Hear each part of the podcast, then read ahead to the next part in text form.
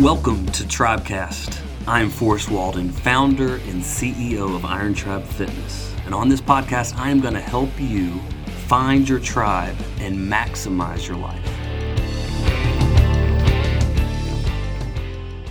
Welcome to Tribecast. I am Forrest Walden and am excited this morning to be joined by Ken Polk, good friend of mine, a longtime client of Iron Tribe, and overall just successful dude. Glad to have him on this morning. Ken, welcome to the show. Yeah, great to be here, Forrest. So, Ken, tell us a little bit about who you are and what you do, and uh, we'd love to get introduced to you. All right, so um, uh, Ken Polk, and I am a um, I'm the CEO of Arlington Family Offices, and Arlington Family Offices um, started in 1998, and we serve approximately 48 families. Uh, one is based in the UK, one in Canada, the rest in the U.S. And really, what we do for families is really kind of handle all of their personal and family finances. I guess that's probably the core of what we do. Um, but at the end of the day, what we call it is we actually help them build better families and enhance their lives. And so that's the really the core work that we do on a day-to-day basis even though most of it is really financial based. What led to that? Were yeah. you did you have a finance background? Did you were you a CPA? How did you get into that that field? Yeah, so I, I actually started pretty early. Um, I actually went to college to play baseball uh, at uh, Lipscomb in Nashville.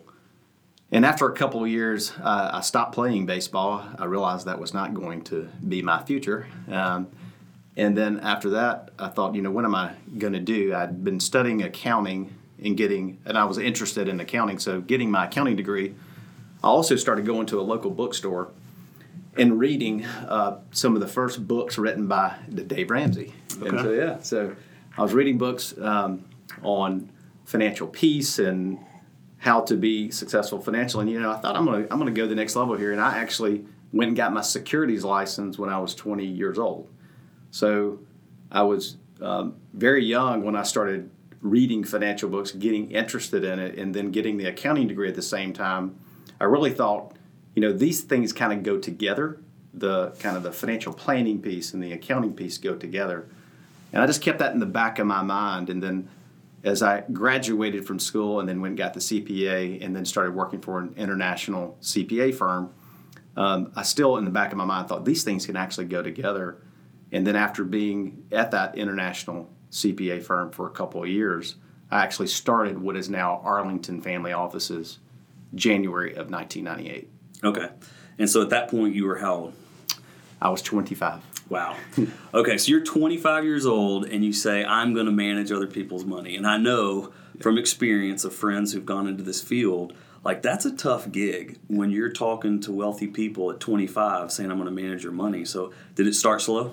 Yeah, and so what I did, and, and there's always a story behind the story. So sure. the story behind the story is I was um, very fortunate to have a couple of individuals that really trusted me. And I told them two simple things. I told them, number one, I would work very hard and I would be a learner. And number two, I would create an advisory board with a little gray hair.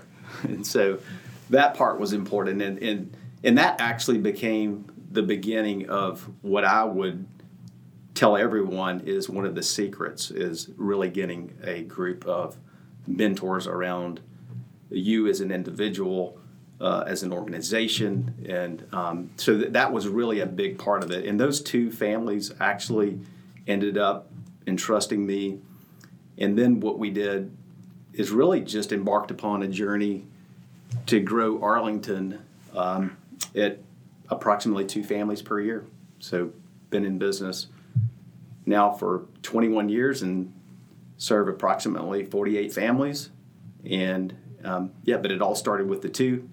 And so we call it the, the Noah's Ark approach and just grow slowly. And um, that's how, it, that's how it started.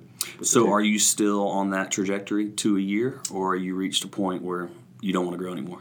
No, we, we actually so that that's the interesting thing about growth, and that's the what I would call the healthy tension within within an organization is how much do you grow because there's this there's this bad word in business and it's it's entropy and entropy sets in when there's nothing put in motion. And so we've always tried to balance what is the right amount of growth. And we, we always say that two families are, are, are good.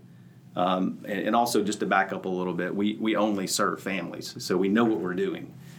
But the growth piece of it is important because we have to be able to manage that growth, and two seems to be the right number. There will be some times where it's three.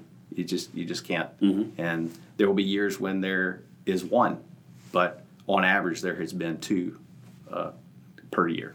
What kind of pipeline is there for landing a new family? I assume that's a pretty long sales process. It is. It is. And so we what we consider it is really relationship building. We're looking for what we call positively disruptive families, positively disruptive clients. There are two types of clients positively disruptive and negatively disruptive. Mm-hmm. And so the negatively disruptive clients, we're trying to learn are there ways that we can help them? Do they, uh, do they have the same values and philosophy that we do? Do they believe in the things that we do and the way um, that we are organized? And so, and, and also a, a positively disruptive client or family helps us grow. So we're interested in growing. So there's there's really kind of you grow the firm and people think of revenues and they think of all, but we think of it as not only just kind of the the the, the, the stats, but also the um, the personal growth that you can learn from these different families.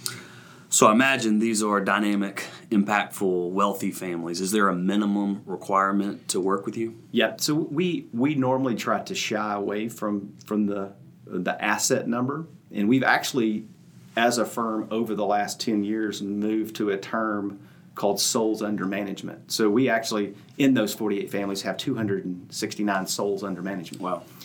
And so we've actually moved away from that. Now, most of our families do have uh, more than 70 to 100 million of, of assets. But that is something that we really don't, we never tell a family there's a, there's a minimum. And so we try to move away from that on purpose. Um, for It's a small detail, but we think it's important as we talk to different families.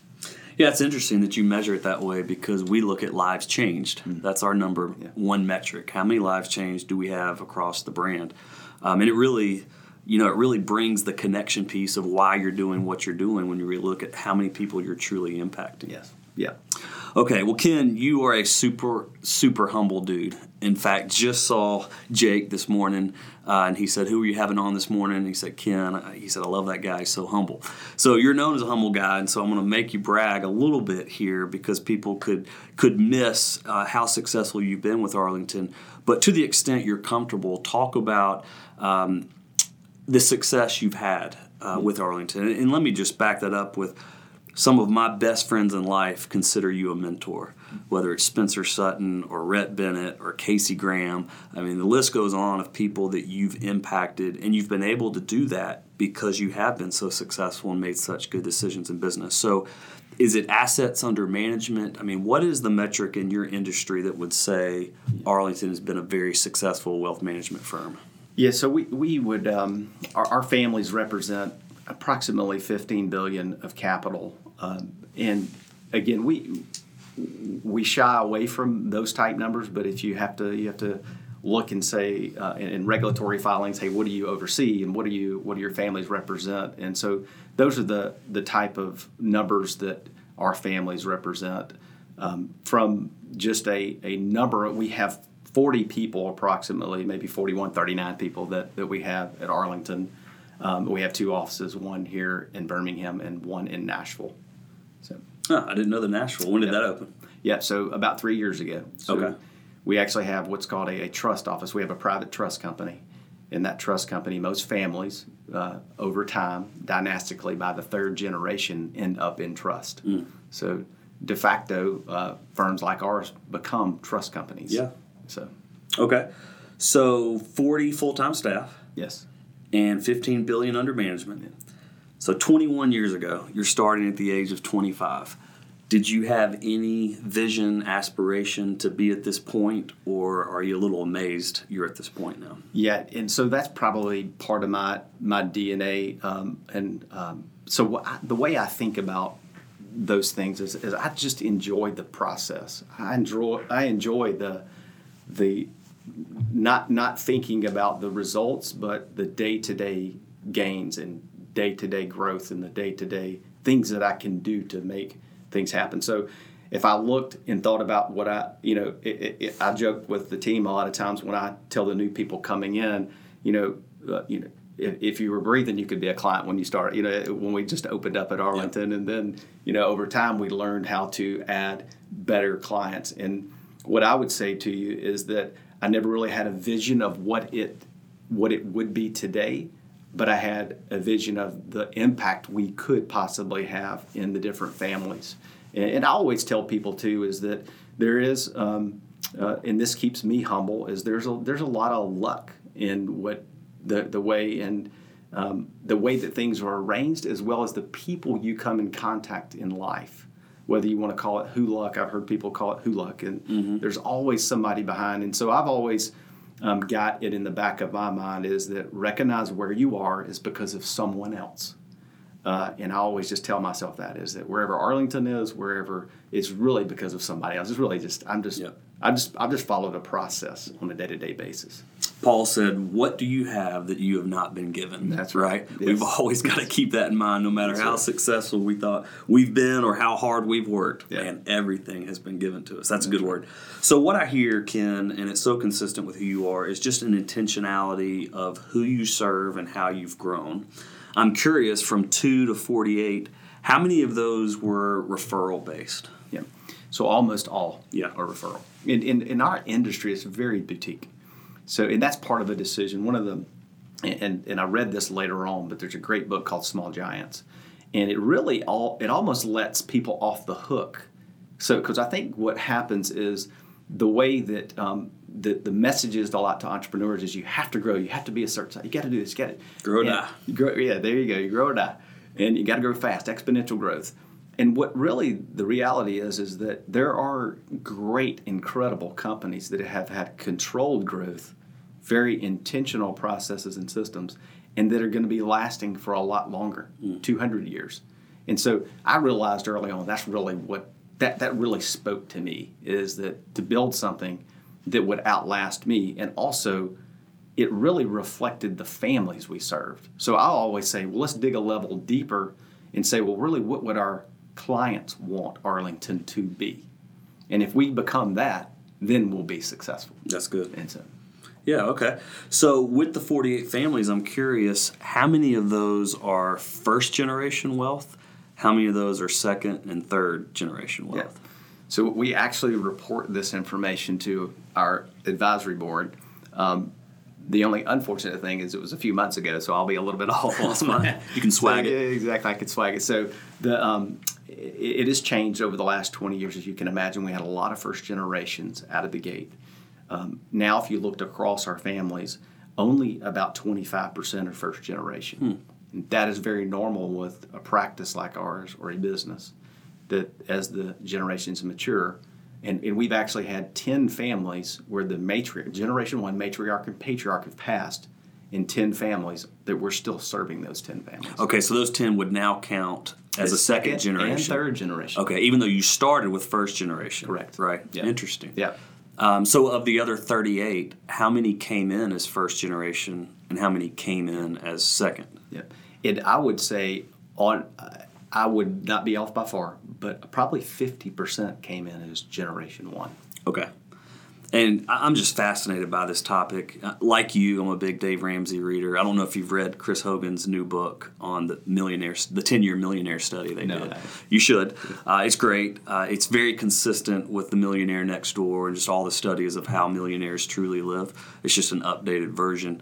Uh, but yeah, I, am always uh, amazed at how most of the generational wealth is still first generation. And what people think is, oh, millionaires are you know the trust fund babies, the professional athletes, the movie stars. When in reality, that's like one percent of right. all the millionaires. It's the everyday guys getting up and going to work every day, uh, exactly. uh, producing wealth. Okay, yeah. so I know you to be a voracious reader. Uh, you said from the beginning, I mean, two of your really core values of starting: work hard and be a learner, and form your advisory group. What are you reading and studying now that's impacting you?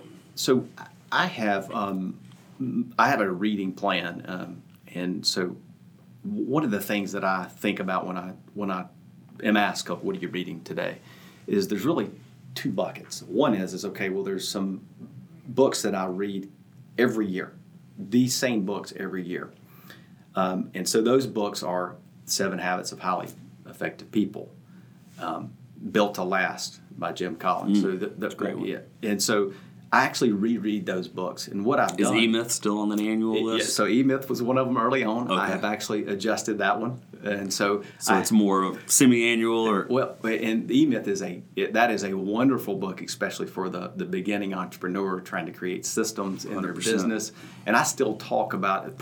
That's probably one of the books that's made the biggest impact as it relates to systems thinking, which I know is a whole nother topic, but I think that's one of the keys to success is creating great systems that, that then you know create some behaviors and things that are going on in, in the companies that you run or that you operate or even families. I think it, it applies. But on the reading side, I really um, believe there's these core books that are character development books or business character. So I think business has a character too. It's called, people, some people call it culture. Mm-hmm. Yep. It is culture, but it's character. Yep. And so I have these like pillar books that I read. And then I have these other books. I'm always trying to replace those books with books that are that are better, that are to kind of upgrade them. But in reality, I haven't found a lot of books better than the Seven Habits of Highly Effective People for business, built to last. And maybe that's because it reflects what Arlington looks like, more of a built to last. Uh, uh, another great one is Essentialism, um, which is a newer version of a book that I replaced called Margin that was Okay. written back in 1992. Um, talks about building in margin into your life. And so, but those are the kind of the pillar books. And then I read in it, my world's investment too. So I read The Intelligent Investor every single year. It's one of the greatest investment books ever written. Uh, but on the other side, I'm reading other books at the same time. I just finished up Superhuman by Habit. And so it's a short read. And uh, then I you know, sent it out to the family and said, hey, I'll pay you for your notes. You know, so that's the other thing. It's like I, I try to read books that are applicable to business, but also to, to the family. So when you say the family, you're talking about your personal family. Yes. So you're sending this book to your children. Yes. Okay. And you're literally paying them to take notes on the book. Yes. I love it. Yeah. All right. So I'm going to put that in my back pocket because I want to come back to that. Okay. Um, so you mentioned work hard and be a learner. I have seen you the whole, I mean, all the years I've known you, that that has been. If I were to describe you, that's how I would describe you. And then, secondly, the advisory board, which I find interesting because you have served in that capacity for me when we were starting Neverthirst, you were one of the first people we put on our board, and you were instrumental in helping us really launch and start that ministry that just celebrated its 10 year uh, anniversary. So, talk to me a little bit about that advisory board process and who you have on there. Maybe not specifically if you don't want to, but kind of who you're looking for, and um, has that has that been something you've upgraded as Yeah. you've built your business? Yeah, and so what? Um, and th- this is uh, learning. So what I'm going to talk about now is I didn't show up like this, but I, I learned this. And so our advisory board at Arlington specifically, and I think you can actually translate this into your your personal life. But um, what I found out is there are two characteristics that are super important for an advisory board member. Um, the number the number one is is they actually love me, they or, or they love Arlington. So they they actually have a care for me as a person, and the other individuals, partners, owners that are working in the business every day. So that that's number one. And then the second characteristic I think is important is is that our mission helps them effectuate their dream. Hmm. If I can find advisory board members with those two criteria, it is it's a home run. And so that those are the two characteristics. And so our advisory board is made up of four individuals now.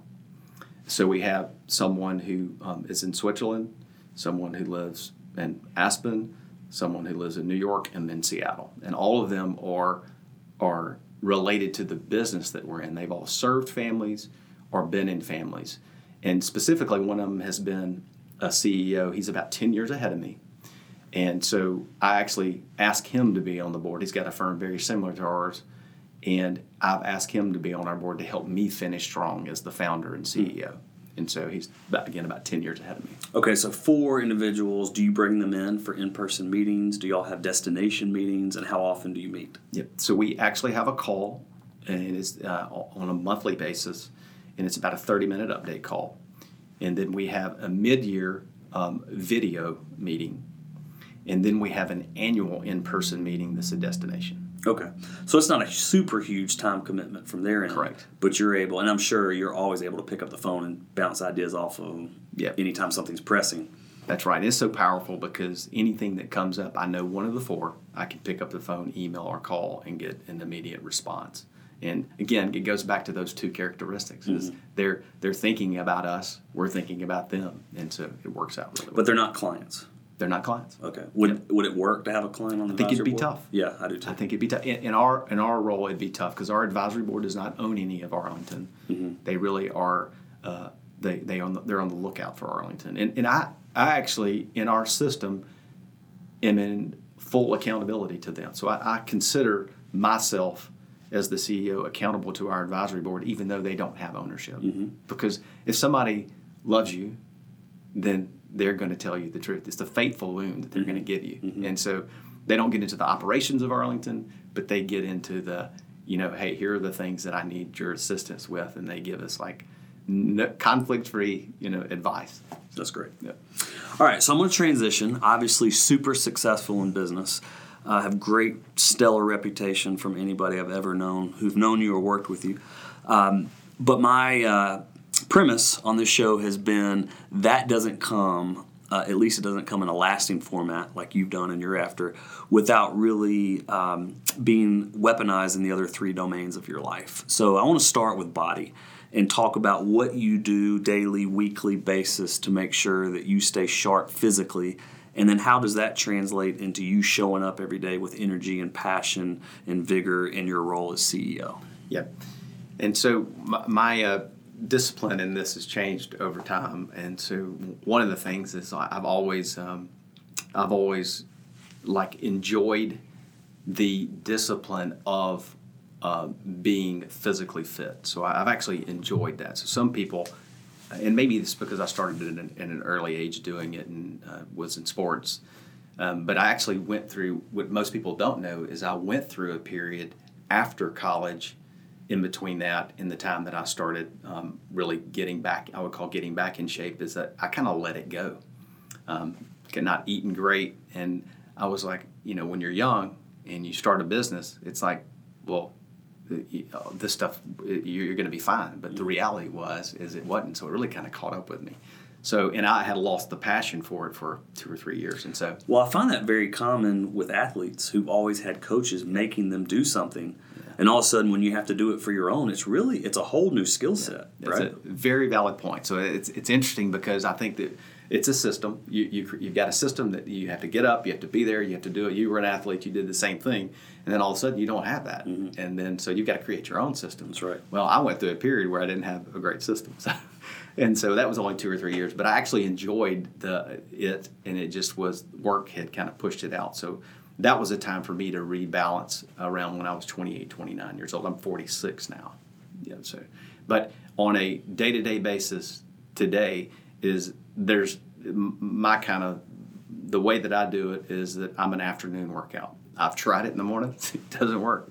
So I'm a quiet time in the morning, Okay. and I'm a workout in the afternoon. And Okay. if you, you know, you'll see me at, you know, 4:45 uh, Iron Tribe uh, at the Mountain Brook location. So Yep. that's that's that's how I and do you've it. been doing that almost almost ten years now Yeah, because you started when we opened January of 08. Yeah. No, I'm sorry, January of 10. Yeah, and, and actually, I, I'll, I'll give you credit. You actually taught me how to do my first muscle up in your backyard. Okay. I'd forgotten that. yeah, so you had the poles. Yeah, I sure yeah, did. so I'll never forget it. And so I said, Forrest, you know, so I actually was, it was kind of neat, you know, working in working out in your garage Yep. before you, you started it up, and then since, ever since then, I've been, you know, an original member. Enjoyed it, and my goal is, and, and I've, I've always thought about, okay, what's my goal with this? Is my goal is actually to be doing this when I'm 70. and Yeah, so longevity. and longevity. So over time, what I've simply done is dialed it back a little bit. So I know some of the workouts you and I used to do together early on. I was really the you know pushing the heavier weights, and I mm-hmm. just dialed it back a little bit, and it's been great. And so my my discipline is is that I try to do that four days a week, Okay. and then I enjoy running. So I run on the weekend, and uh, you know maybe one time, but always have a couple of days rest uh, mixed in. Okay. Well, you're super lean. You can't see that on the podcast. What about diet? What does that look like for you? Yeah. So I actually um, I went through. I've tried several different things. Um, one of those was just low carbs, and um, but what I've learned is is that if I cut out carbs too much, I actually lose uh, weight. So my, my discipline in that area is like I've always thought, okay, for my size, what weight should I be? I've never thought, am I overweight or underweight or the right? What I thought is is what is the right range for my body build. And I've always thought, okay, well, that's, I'm not going to be like to the pound, but it's a 10 pound range and I'm going to be within that range. Yep. And so what I've done is just diet in that. And so over time, though, what I've done is gotten better about what I've eaten. And so I think that that's one of the things that improvement is just like continually looking for, for ways to, um, you know, improve diet over time. So, are you super disciplined? Do you bring food to work? Do you eat out? I know you travel some. Like, how militant are you around diet? Yeah. So I am not super militant. Now, if you talk to my family, my kids, my wife, she may say something totally different. Yeah. But I wouldn't see myself as totally militant. But I would see say that I am very consistent. I eat the same thing every day. If I'm in town, the same place, the same thing every day. Yep. And so, you know, everybody at the office knows where I'm going to be for lunch and what I'm eating. Mm-hmm. And so, and it's very simple. It's a it's a wrap. Got it. So, talk to me about how that discipline translates into your ability to be an effective CEO. Yeah. Because you and I have both seen men who've crushed it in business and have lost their body in the process. Yeah. Right? They never got that system back. Yeah. And, you know, they've gotten overweight and type 2 diabetes and all kinds of stuff. Talk to me about that connection. Yeah. So I think this, uh, I've always looked at it is that uh, being good in business is, is good. That, that- that's really good. And that, that's a goal. But I think if you lose the other areas, body being one, your family being another, what have you really gained? And so I've always thought that really you're looking at each of these is and that my mind works this way and maybe that's the accounting piece of it is the buckets it's like okay well mm-hmm. these are these pieces of my life that each of those are going to be important and i'm going to work on each of those pieces. And so i think that's that's really the the thing i would say is that you you really on the business side if you lose one of those things then you're really not going to end up where you intended to be in any you know so you're kind of you, you win in one and lose in another. Well what about just a win-win so Right. figuring out how to do both of those Which really translates back into your strategy of growing slow and consistent over time. Yes. Right. What What does it matter to have a huge win only to then suffer a big valley the next year? Right. exactly Um, so in fitness, by staying, and even your point of I want to do this when I'm 70, Yeah. it's not about winning uh, the Iron Tribe competition this weekend, right? Right. I won't be it's. More, it's more about playing with your grandkids and being it. super healthy. Yeah. Okay, awesome. So let's translate into balance. I know you've been married to your wife, your wife Ashley, of 24 years. You got four kids. Talk to me about the importance of your time and connection with your wife and family and kids. And again, that's an area that often gets overlooked as you're building a business. How how do those two play together? Yeah. So I, I, I want to lean in on this part because I think that most people um, look at what people in business have done and say, that's great. Uh, but actually, uh, that part of it, the business part of it, is, in my opinion, a lot easier than the family part. Yeah. So about 12, 13 years ago, I actually read a book um, right when it came out. It may, and I, I may be off a little bit on timing, but I read a book that Patrick Lencioni wrote, "The Three Big Questions of a Frantic Family." And in the foreword, I'll never forget it. It was one of those moments that you just you won't forget because it's so impactful. Is in the foreword, he asked the question, or someone asked the question in the foreword, is have you saved your best thinking for your business or your family? Hmm. And I thought, wow, So, am I being more strategic at my business or am I being more strategic with my family?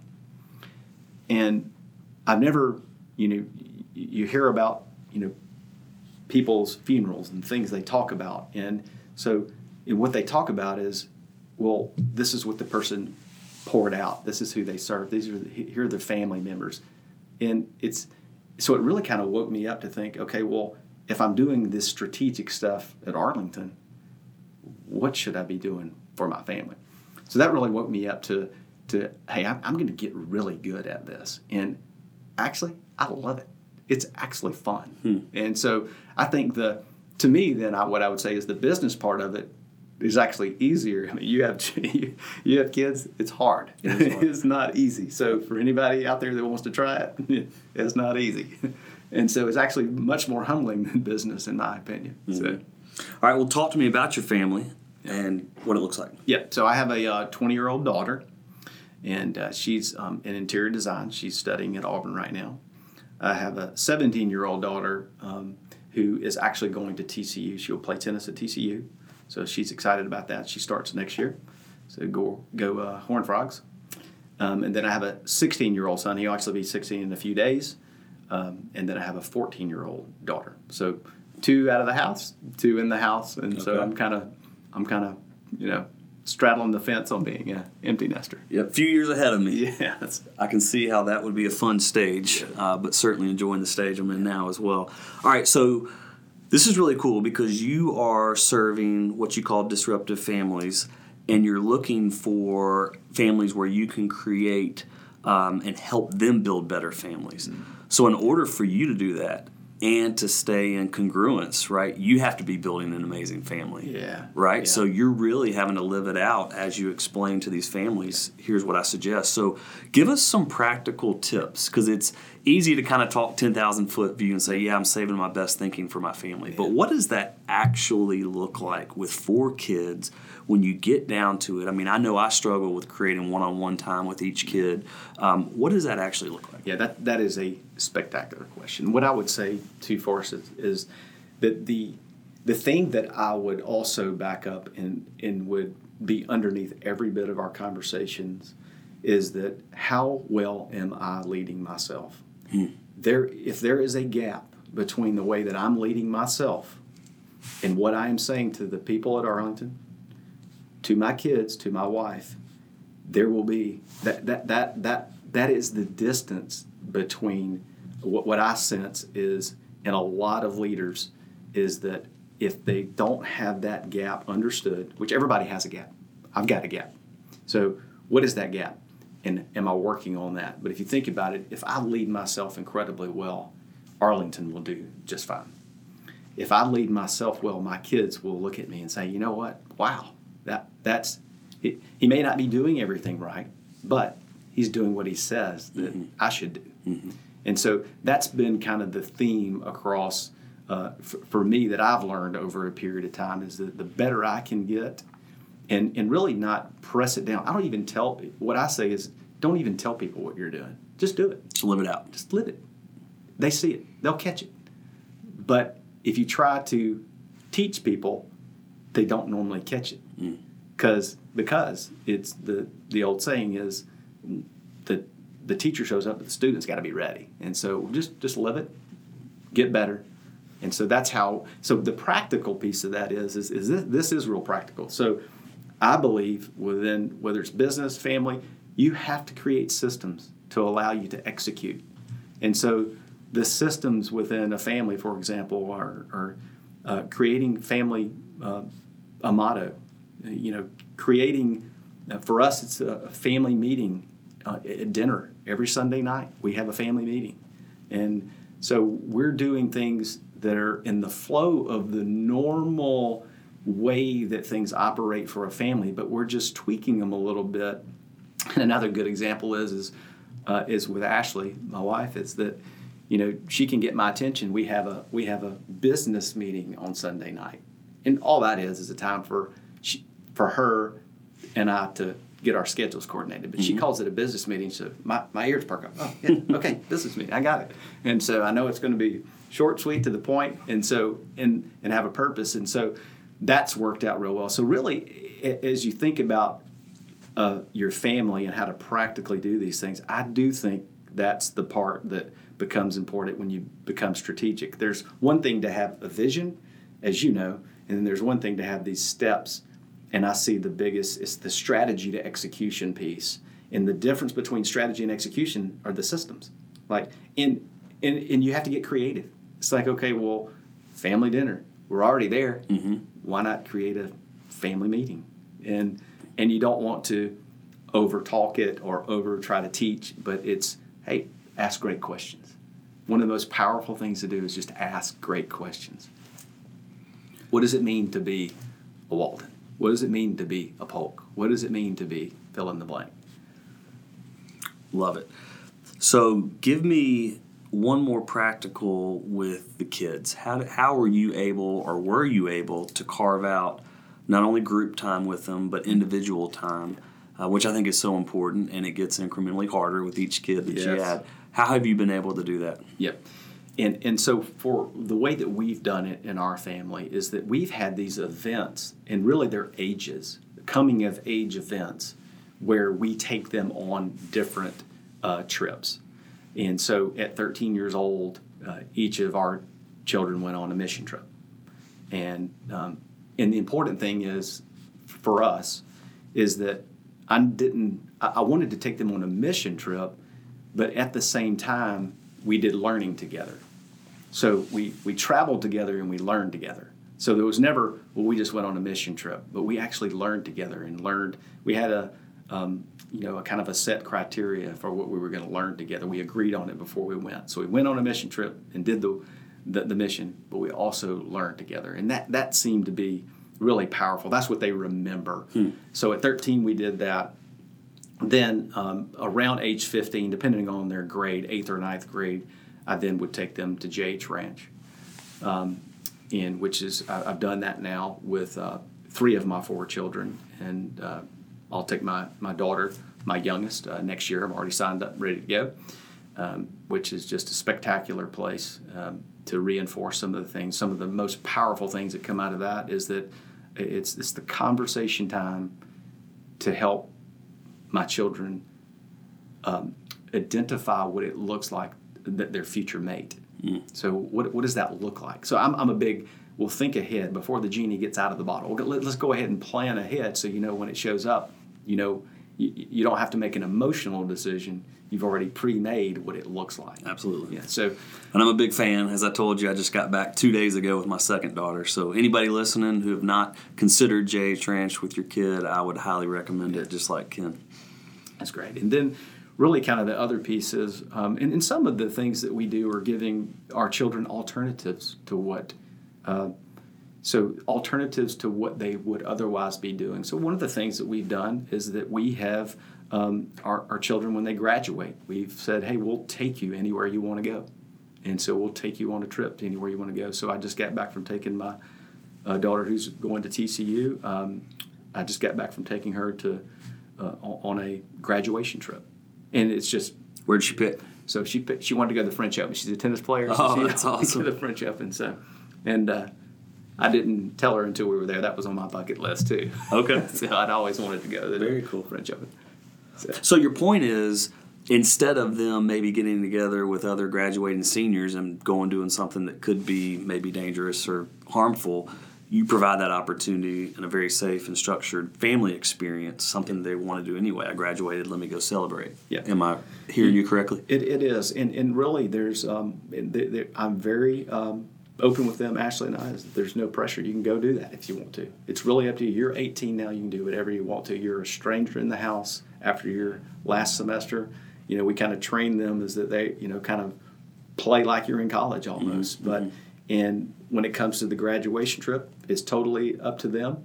Um, my first daughter chose to go with me and, and and bring a friend, and then my second daughter chose to go with me, and the other two don't. That's fine. Yep. But it's just giving them an alternative um, because that's something that, that I believe is important. Is giving them the, the a way to to have that event and then also being with you know me is kind of nice. You know, it's, it's Absolutely. pretty special. So That's awesome. All right, so I'm going to translate transition into the final B, and I saved it for last, and that's being. And I know you to have a very strong Christian faith. Uh, you've made an impact on my life, as I mentioned uh, when we started back 10 years ago with Never Thirst, and uh, you really were influential and um, very helpful in us getting started in the right direction. Talk to me about your faith and how that has undergird really everything that we've talked about and even impacting these wealthy families who I, I'm just going to imagine some of them have everything that the world would say they should have and they're trying to fill voids in their life. I don't know. Maybe you only work with Christian families. I really, truly don't know. But talk to me about your relationship with, with Christ and how that impacts all these other areas. Yeah, and so the the the spiritual part of it um, is the part that I would tell you is it, it helps me be the best I can be, and so I always look at it, and, and I and I will attribute this to the, and I call it the I tell my kids who's the who's the gloat? You know you hear the goat who's the great, greatest of all time. Well what about the gloat the greatest leader of all time? Hmm. Who is the greatest leader of all time? I ask my kids that and they say they they can look at it from a secular or however or spiritual. It's jesus. He is the greatest leader of all time hmm. He still has the most followers. You see that? yeah so you can you can like slice this any way you want to but he mm-hmm. and so the, the the the thing that i always look at is that is that if that is kind of the core of myself and then I just em, I look like I emulate that over a period of time, pushing forward to be that type of person, then it attracts other people, and you don't even have to tell people. This again, it goes back to just be the best you can be, just grow yourself, and so the faith part of it's been a very important part part of me. Now the the practical piece of it is is like, and, and I actually enjoy this. I have quiet time in the morning. I I think that's probably my favorite part of the day. And so my discipline is is I'm a tea drinker, so green tea drinker. So I get tea, go uh, do my quiet time, and that's how I start the day. Well, let me get granular for, on that uh, specific topic. So, what time do you get up?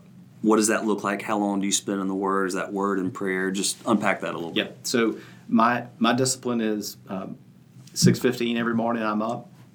I try to get to the office by seven, and by seven thirty, I'm completed with my quiet time. Okay, so you do it at the office. I do it at the office. Interesting. Okay. And I actually tried doing it at home, and what I found out is that uh, my kids and others know I'm home, and they'll Becomes come to my office. Yeah, Yep. so I do have an office in my home, which is uh, which is great. But that's that's also a, uh, and I like it to be totally, like no interruptions, no um, technology. It just it's just a very um, it's a very precious time for me, and so it's a reflection time. Well, and, and part of living that out is I would assume, just like your staff knows where you're going to be at lunch every day, they know, hey, don't bother Ken from 7.30 to whatever time because that's his quiet time. Yeah. Right? Yeah, that's right. And I've never told anybody at Arlington. I'm assuming they all know just mm-hmm. because that's it's you know It's what you do. yeah. Okay, so how else practically does this look in your life? I mean, I know you're a member of a local church. I know you're a leader in that church. Do you have a small group? Do you have an accountability group? Like, how do you live this out? Yeah, so and I'm a member of a local church. I think that's like super important. It's the the support system that was created, and uh, it's it's undefeated. It really is. It's, it's undefeated. And so, um, as well as having accountability, uh, spiritual accountability, business accountability, family accountability, and so how that's uh, lived out is I just have two people in my life that I ask from time to time, and, and I just share with them and say, hey, here's what I'm struggling with. Here are the things that um, that I need to get. I, I know what I need to get better at. I think, and what do you think? And and and just allow them to hold me accountable. And so, any kind of small group or anything? Do you study with any other men or? So my so my I, I had a, a period of doing small groups, you know, like a men's small group that I did for a long period of time. I even taught those for a period of time. Uh, as my kids got a little older, um, um, time kind of pushed those out. And my small group has really been the boards that I've been serving on. So I'm very, um, I have a you know two boards that I serve on that are nonprofit, and I, I would say that really has become my you know small group, my group of people that I'm working with. Now that's a little bit different than the accountability. Mm-hmm. I think the important thing is is that is having somebody you can, you know, because doing it alone is, well, I think it's impossible. I don't think we're built to do it alone, and I think it's, it's a recipe for disaster. recipe for disaster. I would, I would uh, say yes to that. And so I think that that's that's the most important part is having people in your life. Mm-hmm. Uh, but as far as small small groups, a pure small groups, I have actually am not in a current small group. So, out of curiosity, with your advisory board, is there any spiritual accountability there, or is that purely business? Yeah, purely business. Okay. And so, we uh, across Arlington, we have uh, families of all different faith. Across our advisory board, we have of all different faith. Got it. Okay. Well, Ken, I uh, really enjoyed having you on. I think this is very practical information that anyone could use who's aspiring to grow anything of value. I mean, what I've heard you say consistently since we started was ultimately, what does it matter to have a successful business if you're not successful at home, if you're not successful with your family, right? Yes. And um, I mean, that's just so consistent with what this show's about, who I want to surround myself with. Thank you for the impact you've had on me. You've had impact on a lot of my friends, uh, some which you probably don't even know. Uh, but again, just thank you for coming on, spending a little time with us. I know you're busy. Absolutely. Thanks, Forrest. Got a T-shirt for you there behind you. All right. Uh, Body Being Balanced Business, a little tri- Tribecast shirt, and uh, we will be coming at you next week with another episode. Thank you, Ken.